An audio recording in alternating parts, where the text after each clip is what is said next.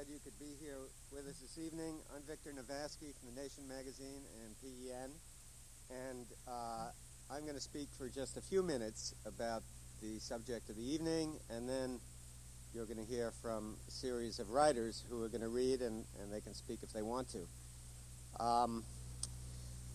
I've been asked to say a few words about the impact of the new so-called compromise on arts funding on writers, and of the, particularly of the language of the new compromise on arts funding on writers. And before I get to it, I think it's important to think about the context in which the language of any piece of legislation, whether it has to do with the arts or something else, the sea of language which surrounds the language of legislation. And I, on the way over here, was thinking particularly of a problem which we've been dealing with at the magazine, the question of national policy and covert action. And it occurred to me that there was a time when we were not supposed to do covert action in this country. And then wartime seemed to legitimize certain kinds of covert action.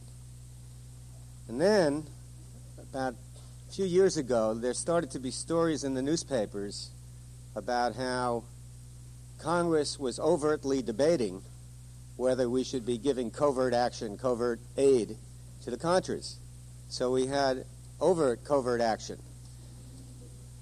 And then, a few weeks ago, it was announced that the administration proposed that through the National Endowment for Democracy, we give some millions of dollars to aid the anti-Sandinista forces in their election, which I think of as covert, overt action, because we're overtly doing what we used to do covertly.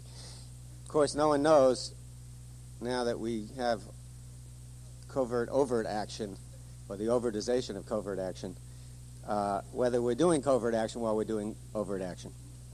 The point of all of that is that it's very hard to decode the language of public policy. And I think that the arts and individual artists and writers have a special role to play in that regard.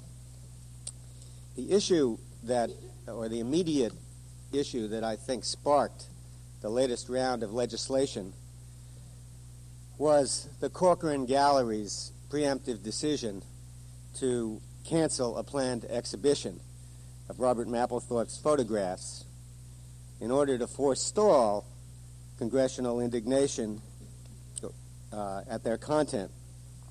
And this, of course, brought far greater notoriety to the show than and fame than it might have had otherwise. The position of many neoconservatives, but also many non-neoconservatives, on matters like this is that this is not the kind of art that taxpayers want to support. And I'd like to quote to you briefly from an article that Arthur Danto, who's the Nation's art critic, wrote about that view. He also is a philosopher as well as an art critic, and as you'll see, he said that Hilton Kramer recently advanced this view in the New York Times. And this is now the position of the United States Senate as a result of the July 26 passage of Jesse Helms' amendment banning federal support of obscene or indecent art. But that changed, as I'll explain to you. But then Danto says, but this issue could not be more obscurely framed. It is imperative to distinguish taxpayers from individuals who pay taxes, as we distinguish the uniform from the individual who wears it. As individuals, we have diverse aesthetic preferences. Kramer has little interest in supporting art that others find of great interest. But aesthetic preference does not enter into the concept of the taxpayer, which is a civic category. What does enter into it is freedom. It is very much in the interest of every taxpayer that freedom be supported, even or especially in its most extreme expressions. However divided individuals are on matters of taste, Freedom is in the interest of every citizen. The taxpayer does not support one form of art and withhold support from another as a taxpayer, except in the special case of public art. The taxpayer supports the freedom to make and show art. And even when it is a kind of art, even when it is art of a kind this or that individual finds repugnant. So I think that's about as clear a statement of the issue as I've seen anywhere. And I think it's a useful bit of background to this strange legislative history I'm about to recount. And I have to say that I am I spent this afternoon trying to find out what happened to the legislation, which is the background to this evening's readings. And it was not an easy task because the reporting on it has been obscure and confusing and partly covert at best. For example, one of the first notices of it in the New York Times in the story September 29th, it was an AP story, was headlined, Senate Vote on the Arts, and it said, "Here is the 62-35 roll call by which the Senate early this morning tabled and effectively killed an amendment by Senator Jesse Helms supporting a ban on federal aid for obscene art."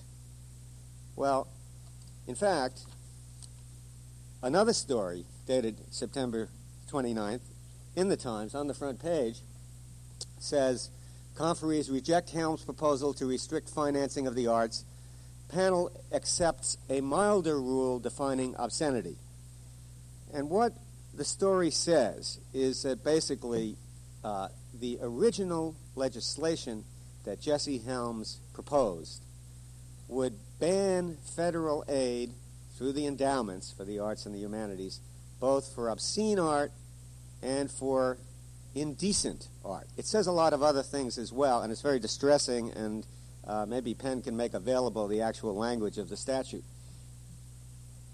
There was a great uproar in the Congress about this and in the arts community, and the result was that a conference committee reached a compromise, and they struck out the reference to indecent, but they left in the ban against so-called obscene art.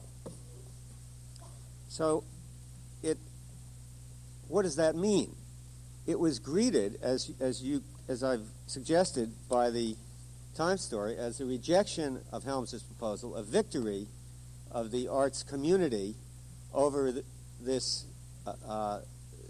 dubious proposal that federal bureaucrats be the ones to decide what's decent and what's indecent.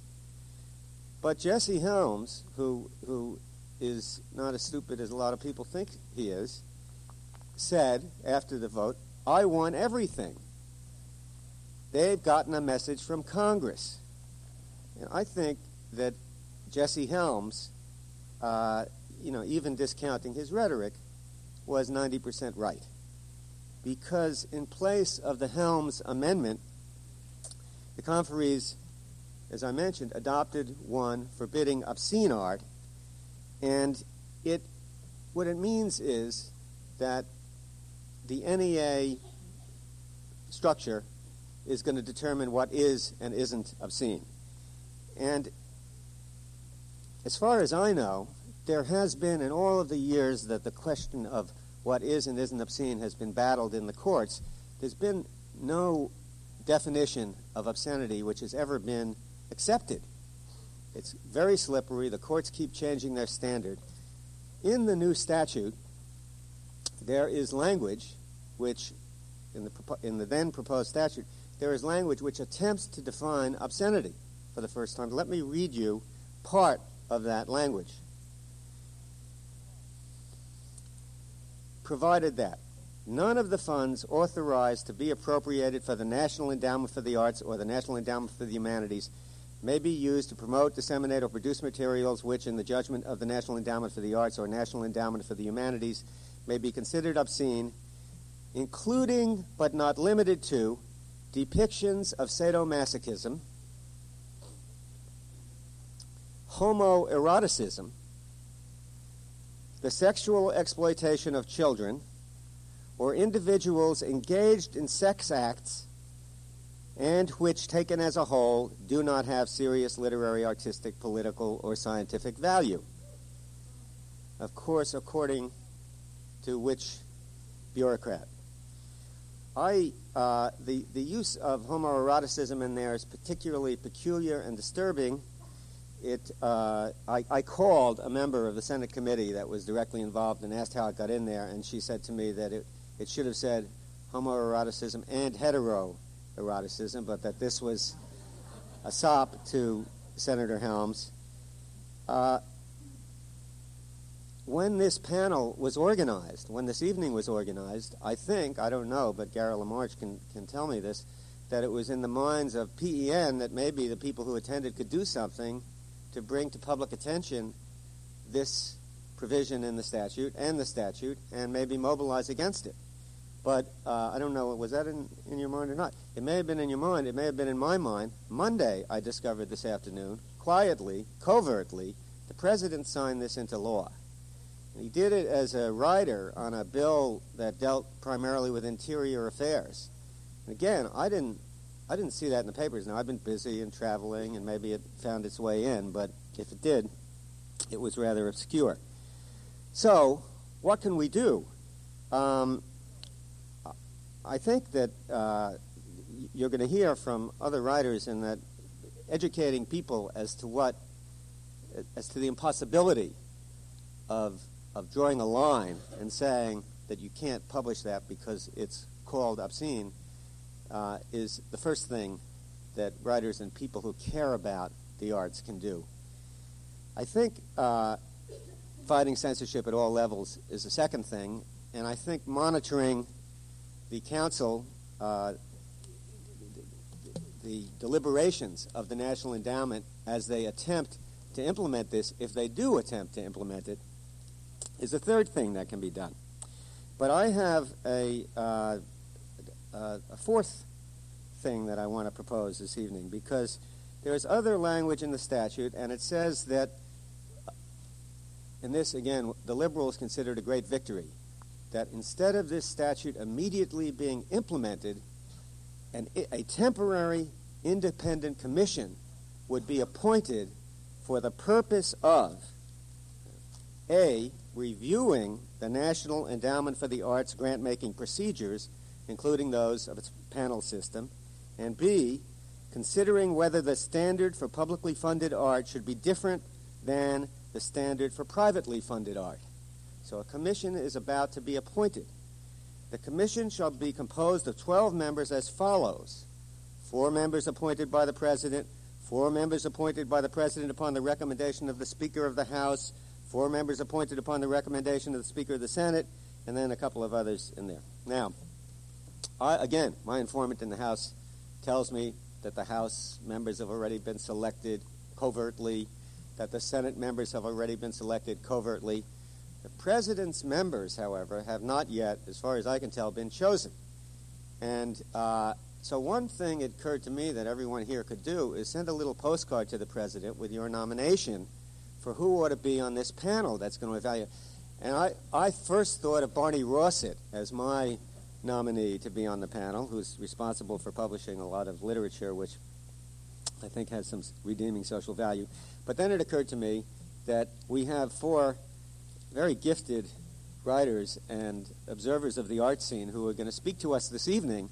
So I nominate our 4 writers this evening as members of the panel, and I urge you all to write the president and suggest that.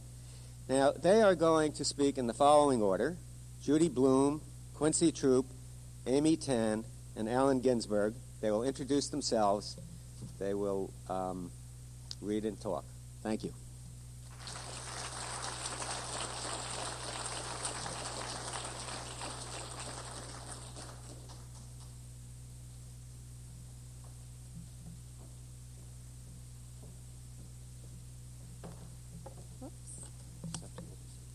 I must confess that while you were up here, I couldn't see you at all. It's like you were lost. So when I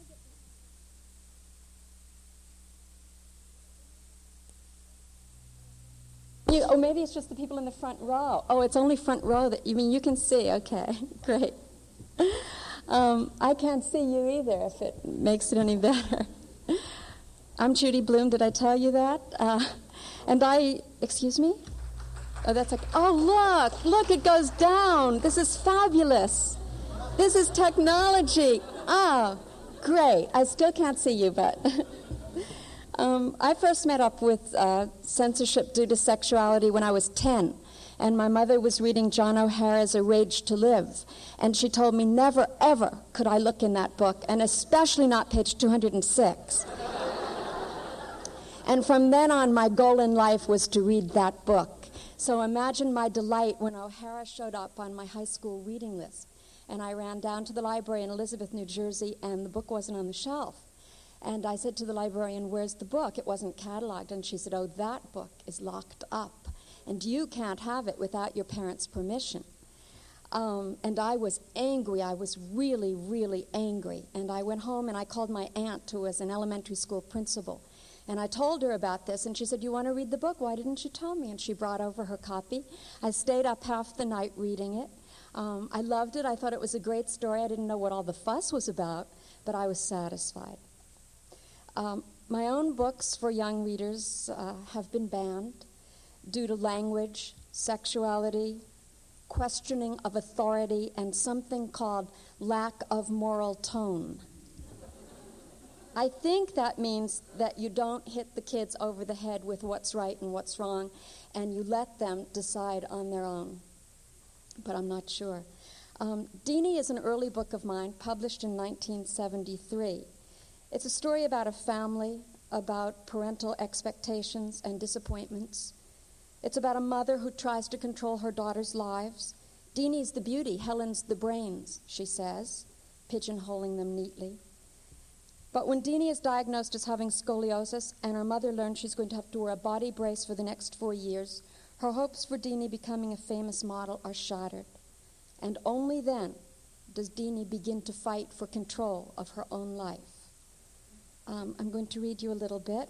Here's Deenie on the day she first gets her brace. The crying stopped as soon as it started, as fast as it started. As soon as we got home, I went up to my room and pulled off my clothes. I stood in front of my long mirror, inspecting the brace carefully from every angle. I was a disaster. I was as ugly as anything I'd ever seen. Damn you, I shouted at my reflection. Damn you, crooked spine. I went to my desk and I took out my scissors. Then I stood in front of the mirror again and hacked off one whole side of my hair, right up to the ear. I watched as it fell to the floor.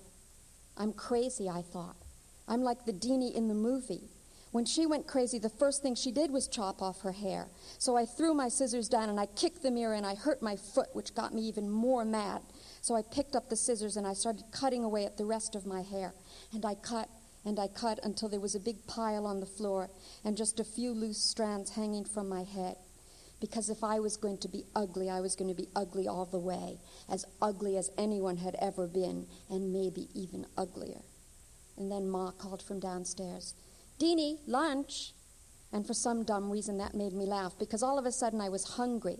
No matter how bad things are, people still get hungry. That's a fact. When I walked into the kitchen, Ma was bending over the sink. She said, we're going shopping first thing tomorrow. Aunt Ray said she'll drive us downtown and you can get new things for school. Daddy just sat at the table, staring at me. What do you say to that, Deenie? Ma asked, turning around. Oh my God, Deenie, what have you done to your hair? I cut it. Why? Why did you do such a thing? Because I felt like it. I reached for my grilled cheese and tomato sandwich. Ma put her hand across her mouth and shook her head. I tried to eat my sandwich as if nothing was wrong, but I was used to bending over toward my food, and with the brace on, I couldn't bend at all, not even my head. I couldn't really see my plate. I had to lift my sandwich straight up to my mouth, and it was the same with my milk, which is probably why it spilled down my front. Daddy jumped up to help me. He said, I think you'd be more comfortable if you pushed your chair away from the table. That way you can lean over and see your food. I'm not hungry anyway, I shouted. And in my hurry to get away from the table, I knocked over the chair. I went up the stairs as fast as I could. I slammed my bedroom door and I tried to flop down on my bed, but I couldn't even flop anymore. So I cursed. I said every bad word I knew, every single one. I yelled them as loud as I could, and then I screamed them again, spelling each one out loud. I expected Ma to really punish me for that. She can't stand to hear those words. Once, when I was a little kid, she washed my mouth out with soap just for saying the F word. In those days, I didn't even know what it meant. And from another part in the book, we're starting a new program in gym. Once a month, we're going to have a discussion group with Mrs. Rappaport. These are seventh graders, by the way. It sounds really interesting because Mrs. Rappaport asked us each to write down a question and drop it in the box on her desk. The question could be about anything, she said, especially anything we might need to know about sex. She told us not to put the names on the paper. She doesn't want to know who's asking what. And it's a good thing, too, because I'd never have asked my question if I had to sign my name. I wrote, "Do normal people touch their bodies before they go to sleep? And is it all right to do that?" I wrote that because that's what I do.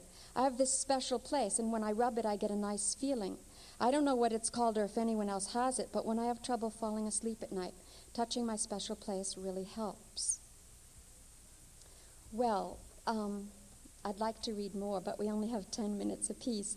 Deenie is frequently a target of the censors because of the discussion about masturbation. And in this chapter, the gym teacher reassures the kids that it's normal, it's healthy. Some people do, some people don't. It's okay for boys, it's okay for girls. Nothing terrible is going to happen to you.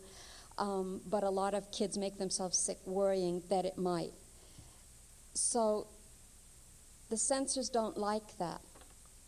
A couple of years ago, I met a young librarian who was told by her school principal that Deenie was unsuitable for young readers because Deenie masturbates. He said it would be different if the book were about a boy. I don't really believe him. Well, she and I had a long talk, and I told her that I wrote about those scenes right out of my own childhood experiences, that when I was 12, I had a special place, and I could get a good feeling, and I never heard the word masturbation in my life. And she said, "Really?" And I said, "Yes." And she said, "Well, can I go back and tell that to my school principal? Can I tell him that Judy Blume masturbated?" And I said, "Yeah, go ahead." But I never heard from her again. And so I don't know whether Deenie made it to the shelf in the library or whether all of my other books were quickly whisked away. I want to share with you a letter from a 12-year-old. "Dear Judy, the reason I'm writing is because I have a question to ask you. Our principal, our school district, and our librarian won't let us have the book Deenie in our school. Well, I've just finished reading this book, and if there's something bad about it, I must not have read it well enough because I didn't find it. If you know why these people won't let us have the book in school, could you write and tell me? Because I'd really like to know." And a letter from a 10-year-old, "Dear Judy, where is Deenie's special place?" I have to tell you, every time I go to talk at a school and it's a mixed age group, I really get nervous because there's always some younger child who will raise her hand in front of this large audience and say, "Where is Deenie's special place?" And I used to gulp, and now I just say, "Oh, come up and see me about that later and we'll talk about it." And a special letter from a 13-year-old, "Dear Judy, I read your book Deenie. You wouldn't believe how happy I was to know that I'm not the only person to do what Deenie does. You're the only person who has ever mentioned anything about this, so could you please answer my questions? 1, how did you find out about this? 2, is it a kind of disease? 3, how did I know to start doing this myself? 4, am I weird? 5, have you received other letters saying that other people do this? 6, approximately how many people do this? 7, is what I do going to harm my insides, like by not letting me have children? 8, am I a fag? I hope to hear from you very soon, please." My heart goes out to her because if I had been able to read about Deenie when I was a kid, I wouldn't have worried so much. I probably wouldn't have had to make so many bargains with God. "I'll only do it twice this week if you'll do that." When I began to write in the late 60s, I set out to write what I knew to be true about growing up. I didn't know if anybody would publish it, but I wasn't afraid to write it. If I were that young writer today, would I feel free to write from the heart, from the guts? I don't know. I might find it impossible to write honestly about kids in this climate of fear.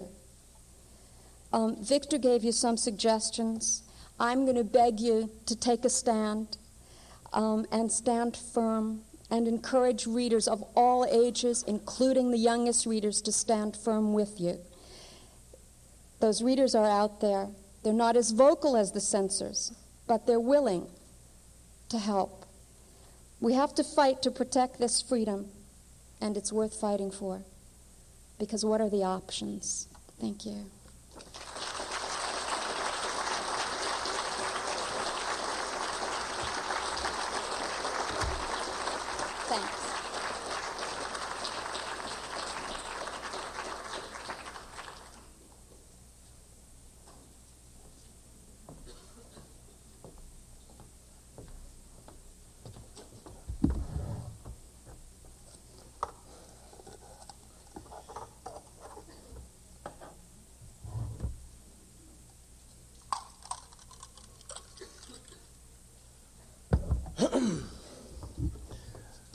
Primarily being a poet, they probably all think that we're all obscene anyway, you know, from the beginning. I know they think Alan and I are obscene. But what I want to talk about tonight and what I want to read tonight is the book that I collaborated with Miles Davis to write his autobiography.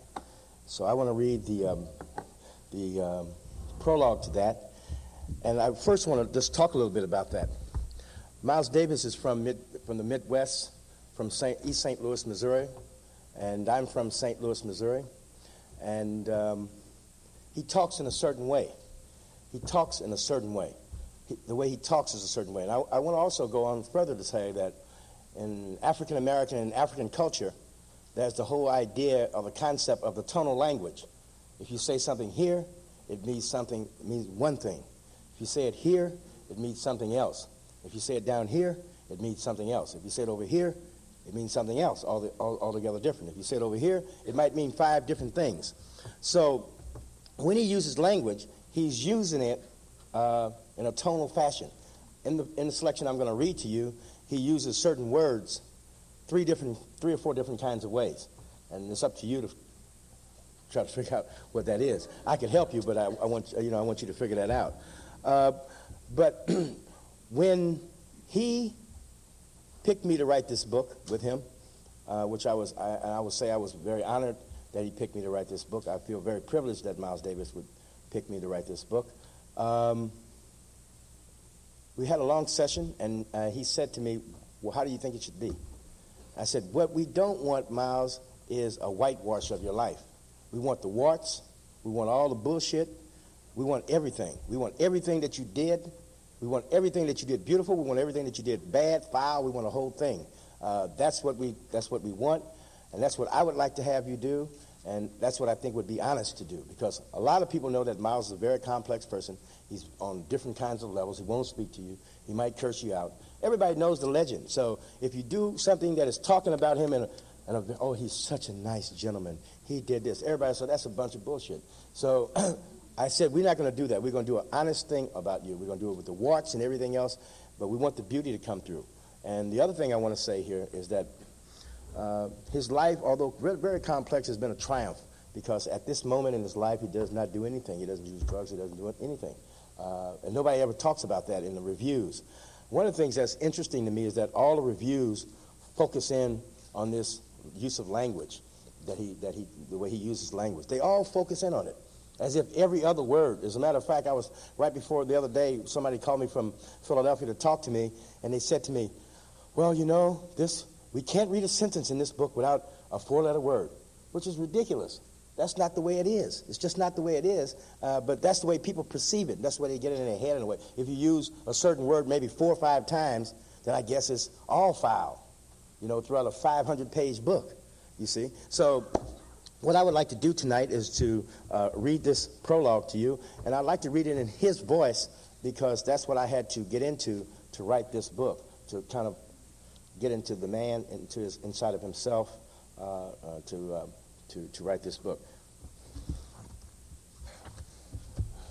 Even when people love the book, which 28 out of 30 people have, they still talk about this language.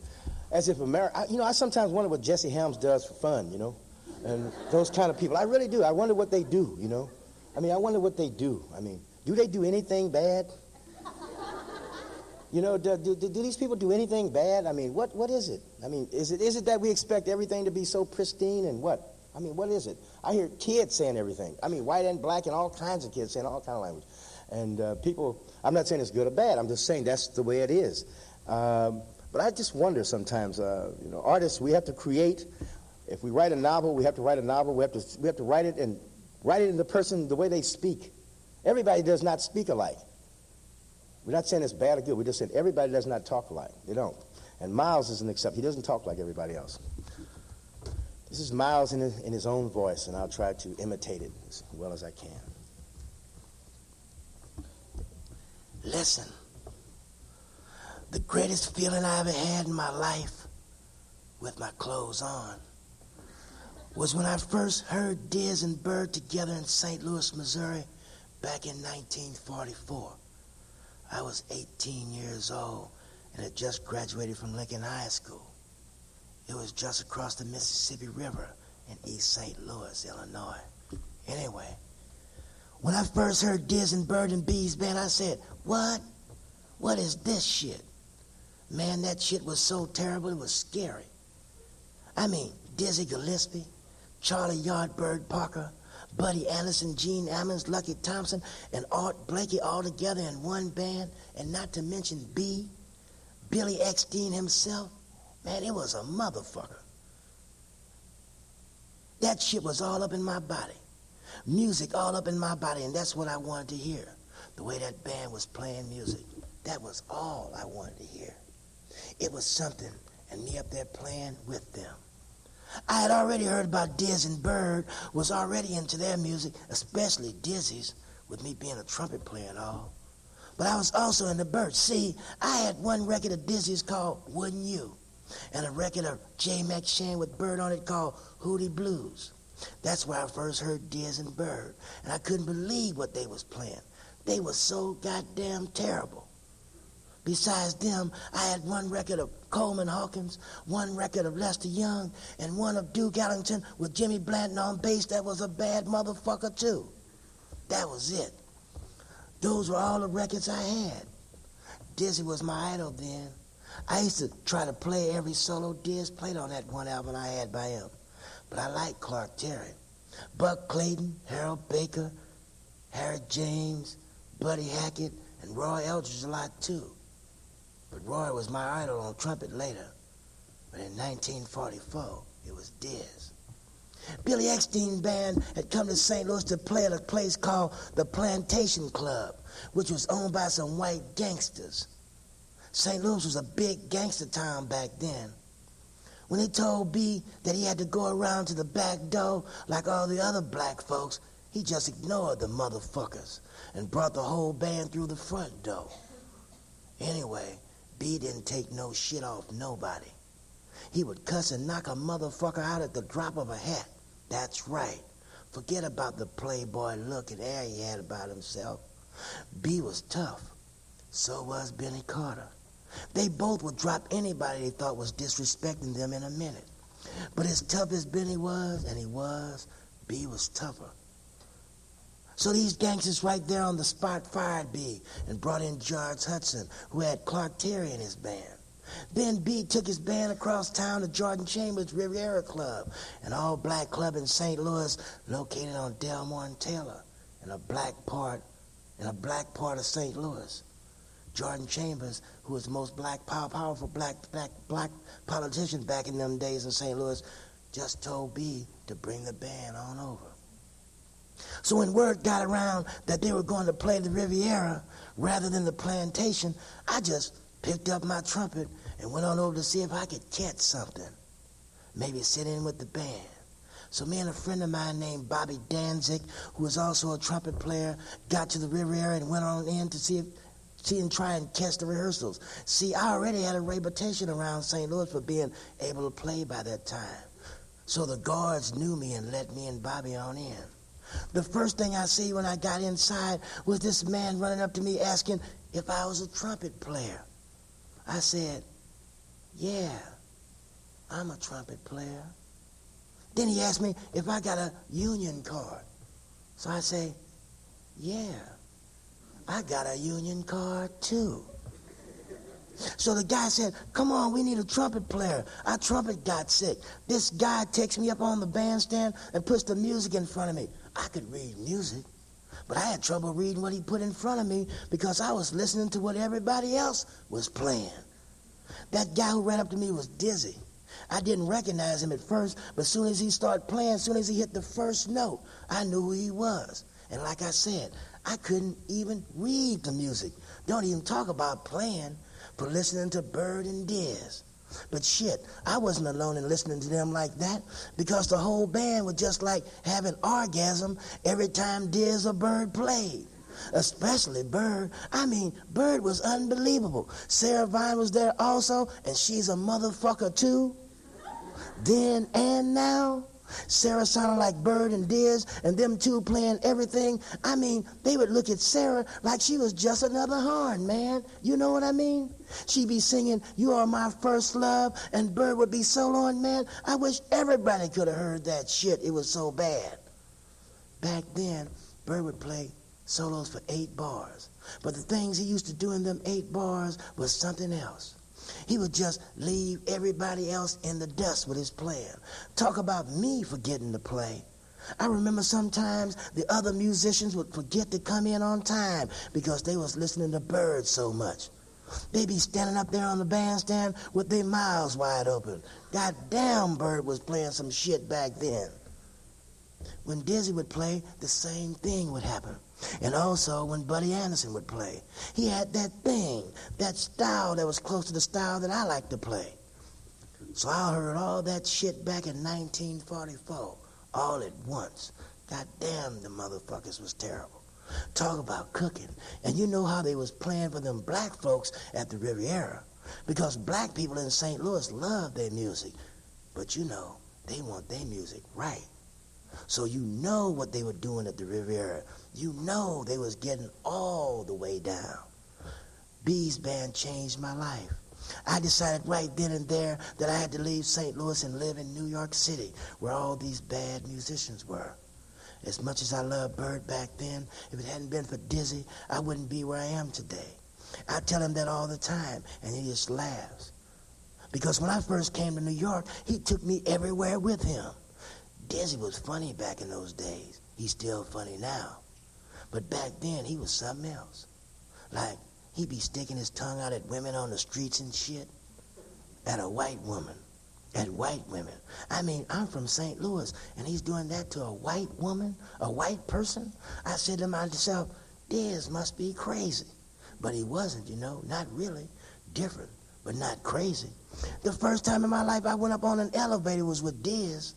He took me up on this elevator on Broadway, somewhere in Midtown Manhattan. He used to love to ride elevators and make fun at everyone. Act crazy. Scare white people to death. Man, he was something. I'd go over to his house, and Lorraine, his wife, wouldn't let nobody stay there too long but me. She would offer me dinner all the time. Sometimes I'd eat, and sometimes I wouldn't. I've always been funny about what and where I eat. Anyway, Lorraine used to put up these signs that said, "Don't sit here." Then she'd be saying to Diz, "What you doing with all them jive motherfuckers in my house? Get them out of here, and I mean right now." So I'd get up to leave too, and she'd say, "Not you, Miles. You can stay. But all the rest of them, they got to go." I don't know what it was she liked about me, but she did. It seems people loved Dizzy so much, they used to just want to be with him, you know? But no matter who was around, Dizzy always took me every place he went. He would say, "Come on, go with me, little Miles." We'd go down to his booking office or someplace else. Or like I said, maybe ride up in elevators just for the hell of it or scare the hell out of some white people. He'd do all kinds of that kind of strange, kind of funny shit. Like his favorite thing was to go down where they first started broadcasting the Today Show. with Dave Garraway, when Dave Garraway was the host. It was on a studio, it was in a studio on a street level, so people could watch the show from the sidewalk, looking in through this big plate glass window. Dizzy would go up to the window while the show was on the air. They shot it live, you know, and stick out his tongue and make faces at the chimpanzee on the show. Man, he would fuck with that chimpanzee J. Fred Mugg so much, he would drive the motherfucker crazy. The chimpanzee would be screaming, jumping up and down, and showing his teeth, and everybody on the show would be wondering, what the fuck done got into him? Every time that chimpanzee laid eyes on Dizzy, he'd go crazy. But Dizzy was also very, very beautiful, and I loved him and still do today.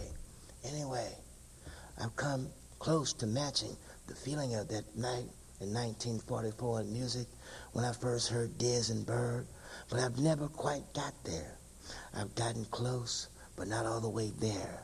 I'm always looking for it, listening and feeling for it, though trying to always feel it in and through the music I play every day.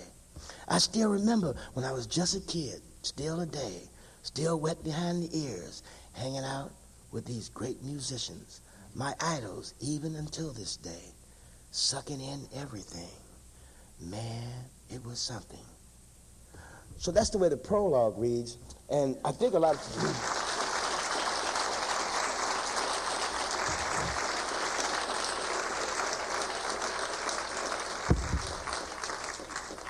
So I think that the objection is to the language, and I think that people and writers should be free to write however we feel. I think it is imperative that we have that right in the United States. And as an African American, I can say, you know, we have been censored so much here that I think it is definitely, if they start to chip away at that stone, they'll take everything. Thank you.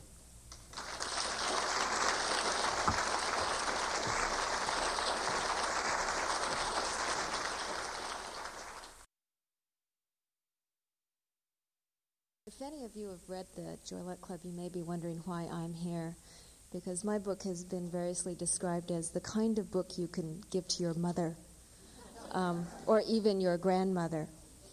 In fact, one newspaper quoted the only sex scene in the book as, "From the beginning, I was always afraid he would climb on top of me and do his business." And they said, "That's as steamy as it gets." Actually, you'd be surprised. There have been 3 occasions already in which magazines wanted to reprint my stories if only I would take out that offensive word or that offensive line.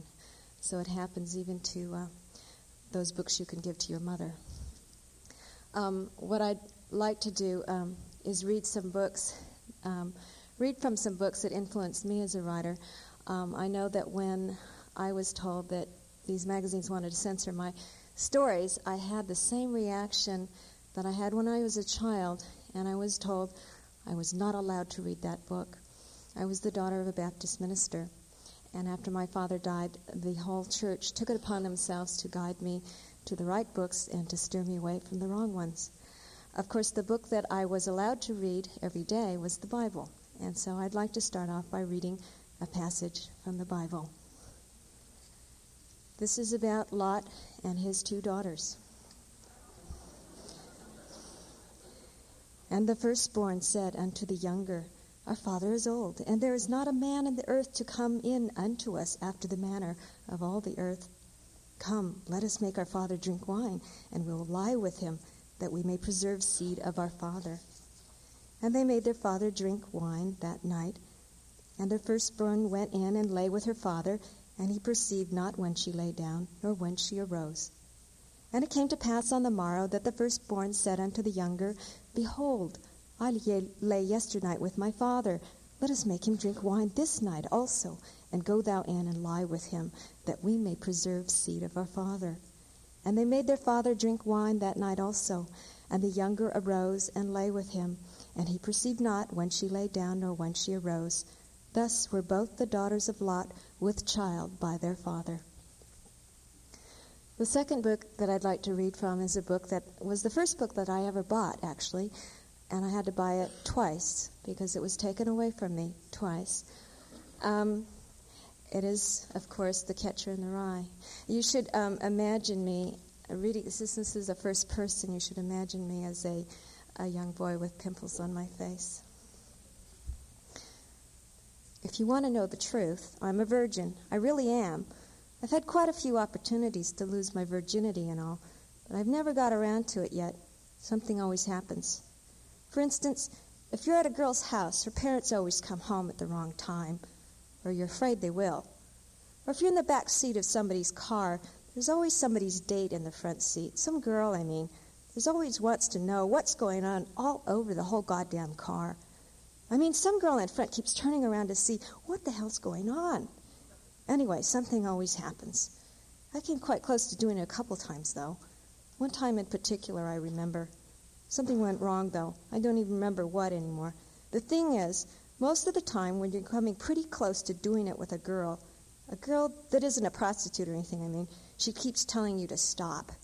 The trouble with me is, I stop. Most guys don't. I can't help it. You never know whether they really want you to stop, or whether they're just scared as hell, whether they're just telling you to stop so that if you do go through with it, the blame will be on you, not them. Anyway, I keep stopping. The trouble is, I get to feeling sorry for them. I mean, most girls are so dumb and all. After you neck them for a while, you can really watch them losing their brains. You take a girl when she really gets passionate. She just hasn't got any brains. I don't know. They tell me to stop, so I stop. I always wish I hadn't after I take them home, but I keep doing it anyway. I always wanted to be the girl that didn't tell Holden to stop.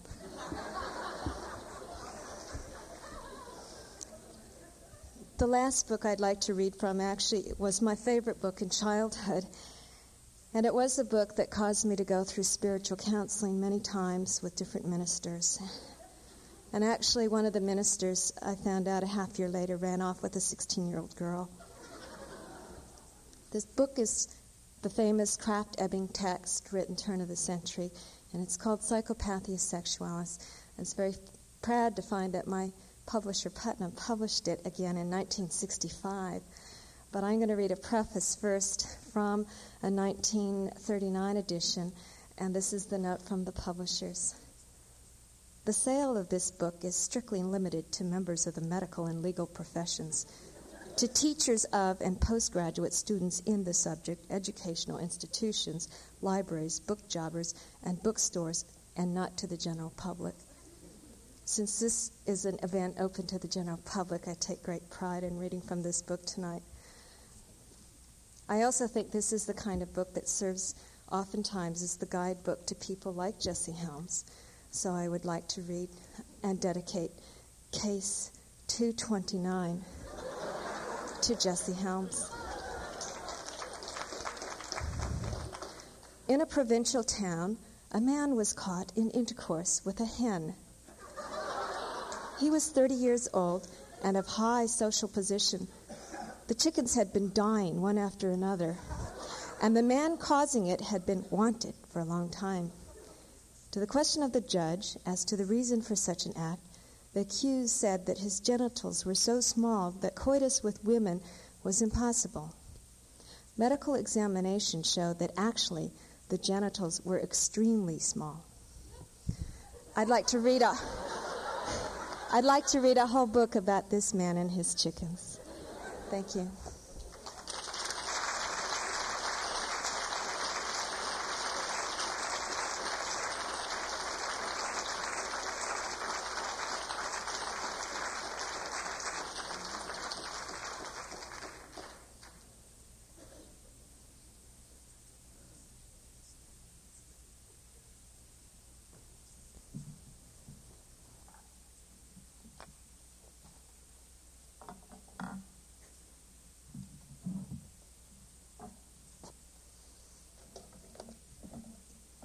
Allen Ginsberg is my name.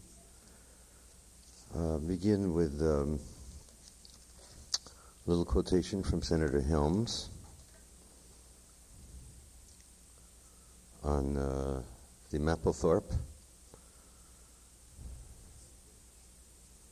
There's a big difference between The Merchant of Venice and a photograph of two males of different races in an erotic pose on a marble tabletop.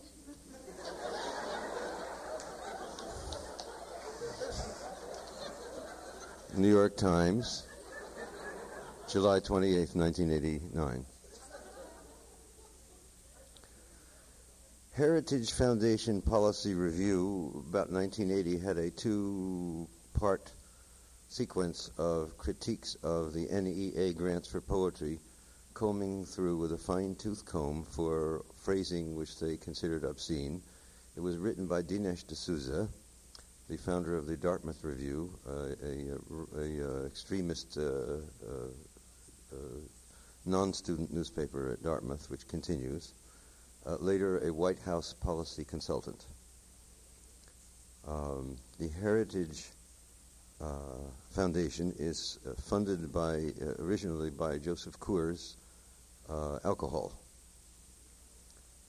It prepares policy papers and the legislative language, which is prepackaged and given over to Senator Jesse Helms for various of his censorship enterprises, including the FCC censorship law, which went into effect about a year ago at the end of the Reagan administration, signed into law, which forbid the broadcast of, quote, indecent, unquote, language 24 hours a day, thereby eliminating the 30-year tradition of broadcasting my own poetry over Pacifica and other network and other student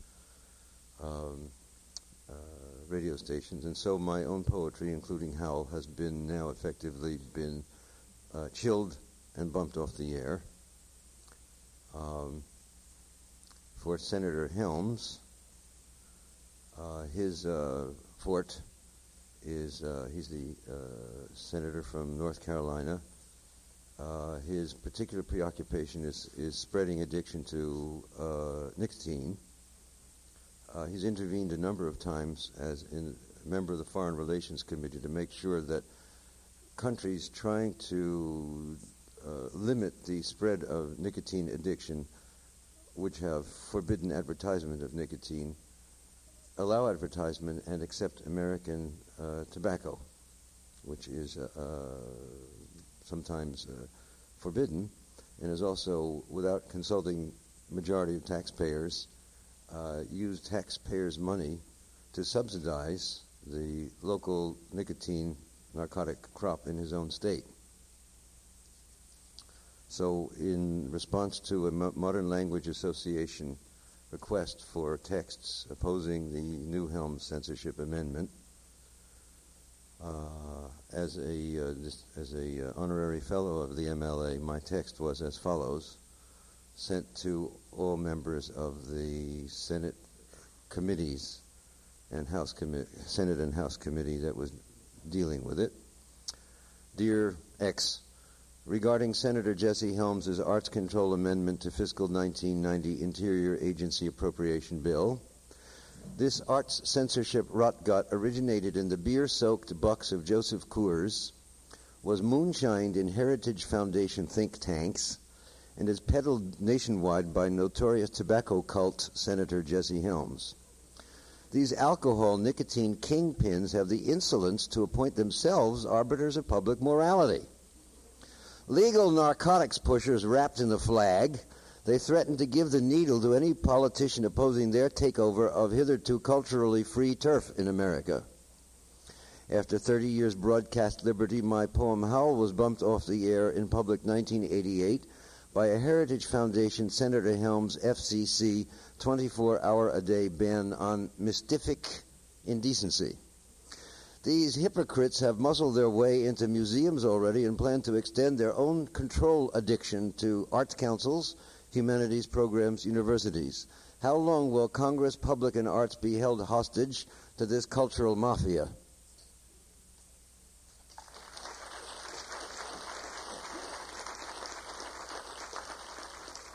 So I would like to present three samples of art or writing, which would be banned from the air, of course, in the previous censorship, and also would be prohibited by virtue, presumably, of the subjective judgment of obscenity by any of the commissioners appointed by the president, or certainly it would be questionable as to whether any arts commission would dare give money. So the first two texts are my own, and I'll complete it with someone else's. The first is dedicated to Senator Helms, a non-smoking anti-commercial. Don't smoke, don't smoke, don't smoke, don't smoke, don't smoke, don't smoke, don't smoke, don't smoke. It's a $9 billion capitalist joke. Don't smoke, don't smoke, don't smoke, don't smoke. Smoking makes you cough. You can't sing straight. You gargle on saliva and you vomit on your plate. Don't smoke, don't smoke, don't smoke, don't smoke, don't smoke, don't smoke, don't smoke, don't smoke, don't smoke, don't smoke, don't smoke, don't smoke, don't smoke, don't smoke. Nope, nope, nope, nope, nope. That nicotine, it's too obscene. Don't smoke, don't smoke, don't smoke. You smoke in bed, you smoke on the hill, you smoke till you're dead, you'll smoke in hell. Don't smoke, don't smoke, don't smoke, dope, dope, dope, dope. The official dope, dope, dope, dope, dope. Don't smoke, don't smoke, don't smoke, don't smoke, don't smoke, don't smoke, don't smoke, don't smoke, don't smoke, don't. Don't smoke, don't, dope, the official dope, don't smoke, you puff your fag, you suck your butt, you choke and gag, teeth full of crud, don't smoke, smoke, smoke, smoke, smoke, don't, dope, don't smoke. You pay your $2 for a deathly pack, trust your bad luck and smoke in the sack. Don't smoke, nicotine, nicotine, nicotine, nicotine, it's too obscene, nope, dope, don't smoke that, dope, the official dope. 275 million in greens, what Madison Avenue gets. Advertise nicotine and hook you new school brats. Don't smoke, don't smoke, don't smoke, don't smoke. Nope, nope, nope, nope, nope, nope, nope, nope, nope, nope, nope, nope. Hoax, hoax, hoax, hoax, hoax, hoax, hoax, hoax. Black magic pushes dope. Sexy chicks in cars. America loses hope and smokes and drinks in bars. Don't smoke, don't smoke, don't smoke, don't smoke, don't smoke. Choke, choke, choke, choke, choke, choke, choke, choke, choke, choke. Don't smoke, don't dope, dope, dope, dope, dope, dope, dope. The official dope. $9 billion a year. A southern industry by Senator Joe Fear, who runs the CIA. Dope smokes, don't smoke, cloak and dagger. Where there's smoke, there's fire. Don't smoke, smoke, smoke, smoke, smoke, smoke, dope, dope, dope, dope. $9 billion for dope. Approved by Time and Life. America loses hope. The president will smoke his wife. Don't smoke, don't smoke, don't smoke, don't smoke. Hope, hope, hope, hope. Oh please, don't smoke, oh please, I'm calling on my knees. Don't smoke, don't smoke, don't smoke, dope, the official dope, nope. 24 hours in bed and give your girlfriend head, then you won't want a fag or evermore a drag. Don't smoke, don't smoke, don't smoke, don't smoke, don't smoke, hope. 24 hours in bed and give your boyfriend head. Put something in your mouth like skin nut cigarette filth. Suck tit, suck tit, suck tit, suck tit, suck tit, suck tit, suck cock, suck cock, suck cock, suck cock, suck shit, suck shit, suck prick, suck prick, suck prick, suck clit, suck clit, suck clit, suck clit, but don't smoke shit. No. That nicotine, it's too obscene. Don't smoke that nicotine. Suck cock, suck prick, suck shit, but don't smoke shit. No. Don't smoke, don't smoke, don't smoke, don't smoke, don't smoke, don't smoke. Nope. Make believe you're sick. Stay in bed and lick your cigarette habit greed. One day's all you need, indeed. Smoke weed, put something green in between, but don't smoke shit, nope. The official shit, the official dope, that nicotine, it's too obscene. Don't smoke. Don't smoke.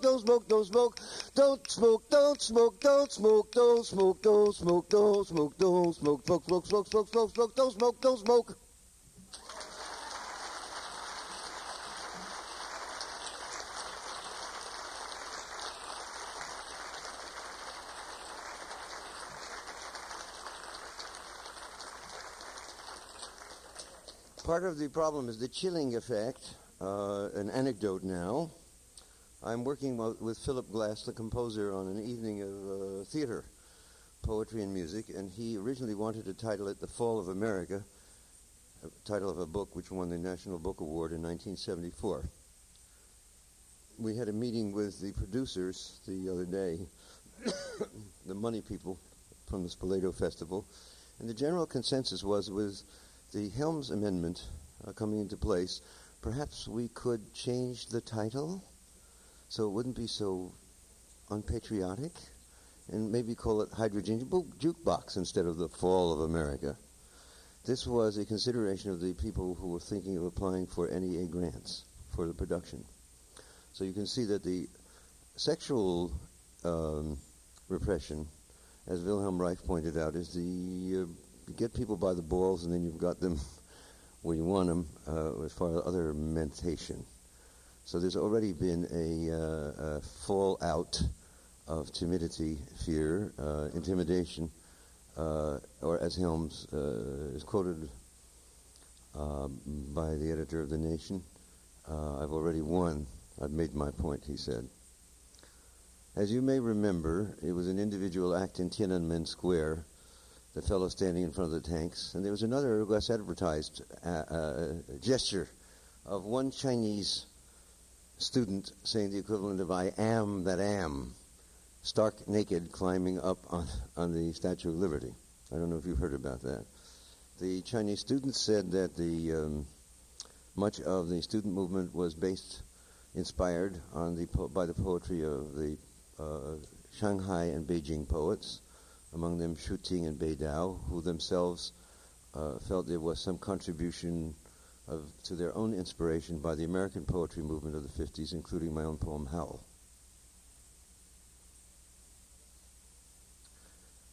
In the preface to the 30th anniversary edition, I made another relatively charming prophetic remark. Quote, in publishing Howl, I was curious to leave behind after my generation an emotional time bomb that would continue exploding in U.S. consciousness in case our military-industrial nationalist complex solidified into a repressive police bureaucracy.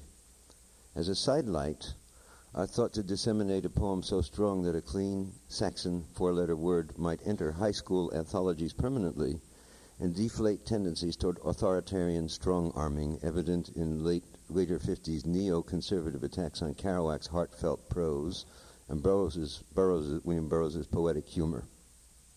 So I'll read from a censorable passage from Howl, the Moloch section.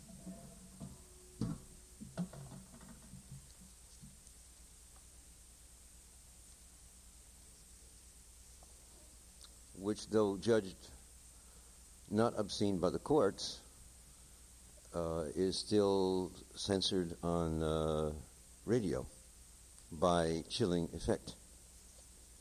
What sphinx of cement and aluminum bashed open their skulls and ate up their brains and imagination?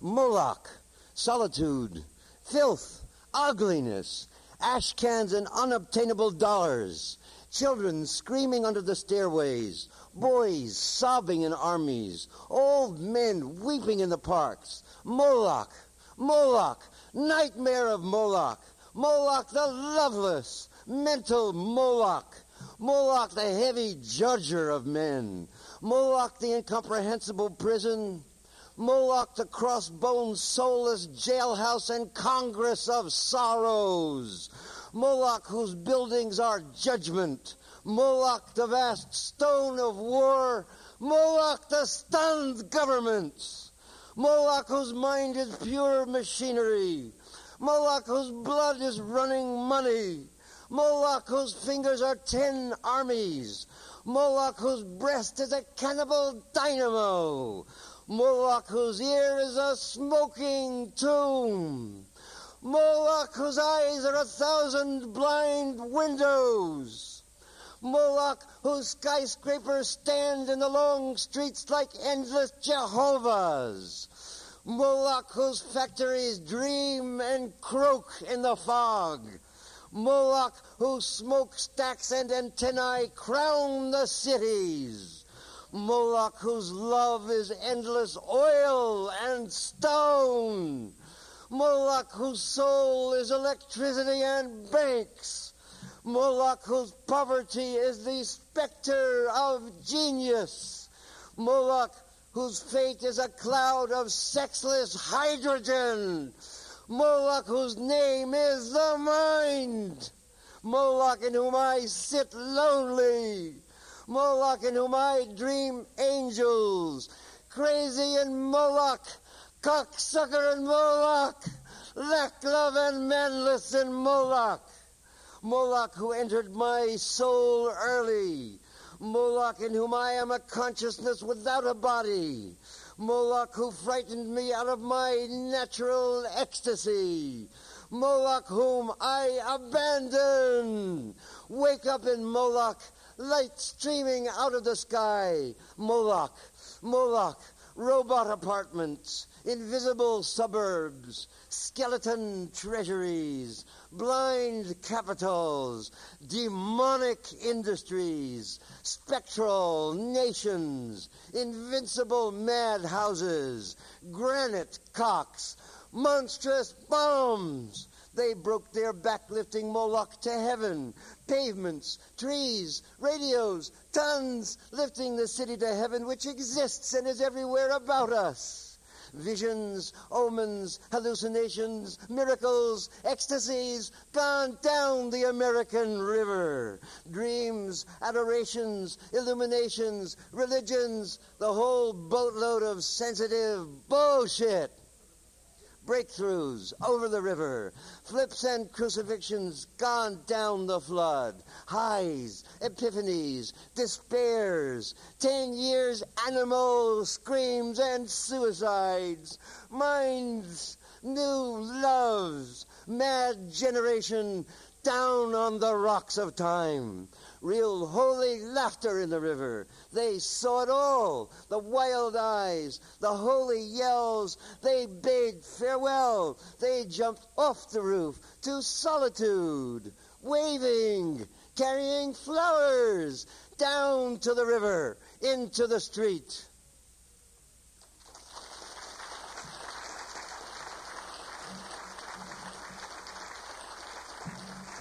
Last, I'd like to read 2 pages or so of William Burroughs' Naked Lunch, a manuscript I received in the mail one day in 1954 in help type, which I think is one of the great political statements of this half century. Dr. Schaefer speaking with Dr. Benway. Schaefer is not listening. You know, he says impulsively, this is William Seward Burroughs' text. You know, he says impulsively, I think I'll go back to plain, old-fashioned surgery.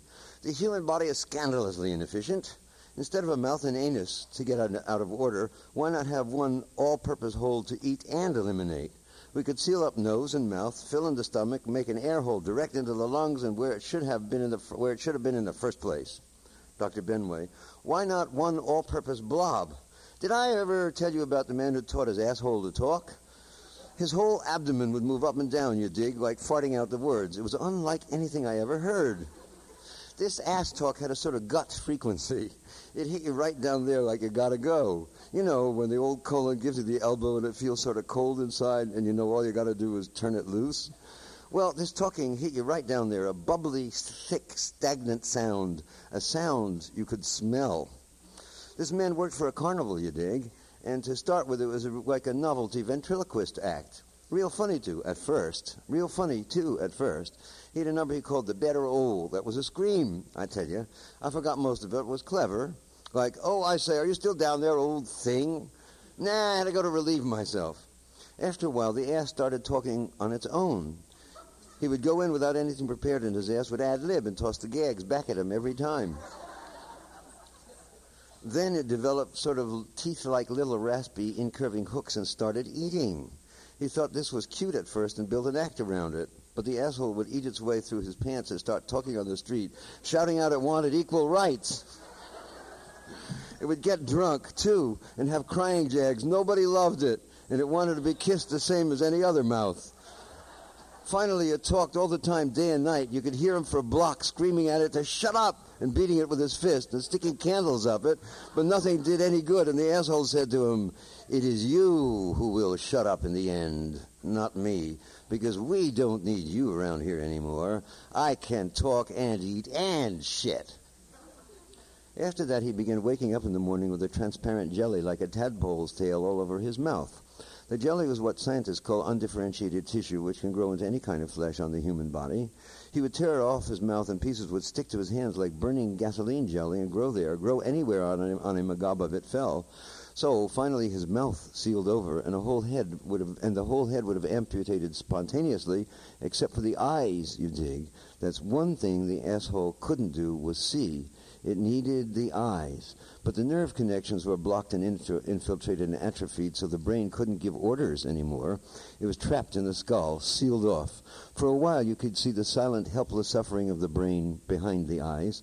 Then finally, the brain must have died because the eyes went out, and there was no more feeling in them than a crab's eye at the end of a stalk. That's the sex that passes the censor, squeezes through between bureaus, because there's always a space between in popular songs and grade B movies, giving away the basic American rottenness, spurting out like breaking boils, throwing out globs of that undifferentiated tissue to fall anywhere and grow into some degenerate, cancerous life form, reproducing a hideous random image. Some would be entirely made of penis-like erectile tissue, others viscera barely covered over with skin, clusters of 3 and 4 eyes together, crisscross of mouth and asshole, human parts shaken around and poured out anywhere they fell. The end result of complete cellular representation is cancer. Democracy is cancerous, and bureaus are its cancer. A bureau takes root anywhere in the state, turns malignant like the narcotic bureau, and grows, always reproducing more of its own kind until it chokes the hosts, if not controlled or excised. Bureaus cannot live without a host, being true parasitic organisms. A cooperative, on the other hand, can live without the state. That's the road to follow, the building up of independent units to meet the needs of people who are participating in the functioning of a small unit. A bureau operates on the opposite principle of inventing needs to justify its existence. Bureaucracy is as wrong as cancer, a turning away from the human evolutionary direction of infinite potentials in differentiation and independent spontaneous action to complete parasitism of a virus. Bureaus die when the structure of the state collapses. They are as helpless and unfit for independent existence as a displaced tapeworm or a virus that has killed the host. In Timbuktu once, I saw an Arab boy who could play a flute with his ass, and the fairies told me he was really an individual in a bed. He could play a tune up and down the organ, hitting the most erogenously sensitive spots, which are different on everyone, of course. Every lover had his special theme song, which was perfect for him and rose to his climax. The boy was a great artist when it came to improving new combines and special climaxes, some of them notes in the unknown, tie-ups of seeming discords that would suddenly break through each other and crash together with a stunning, hot, sweet impact.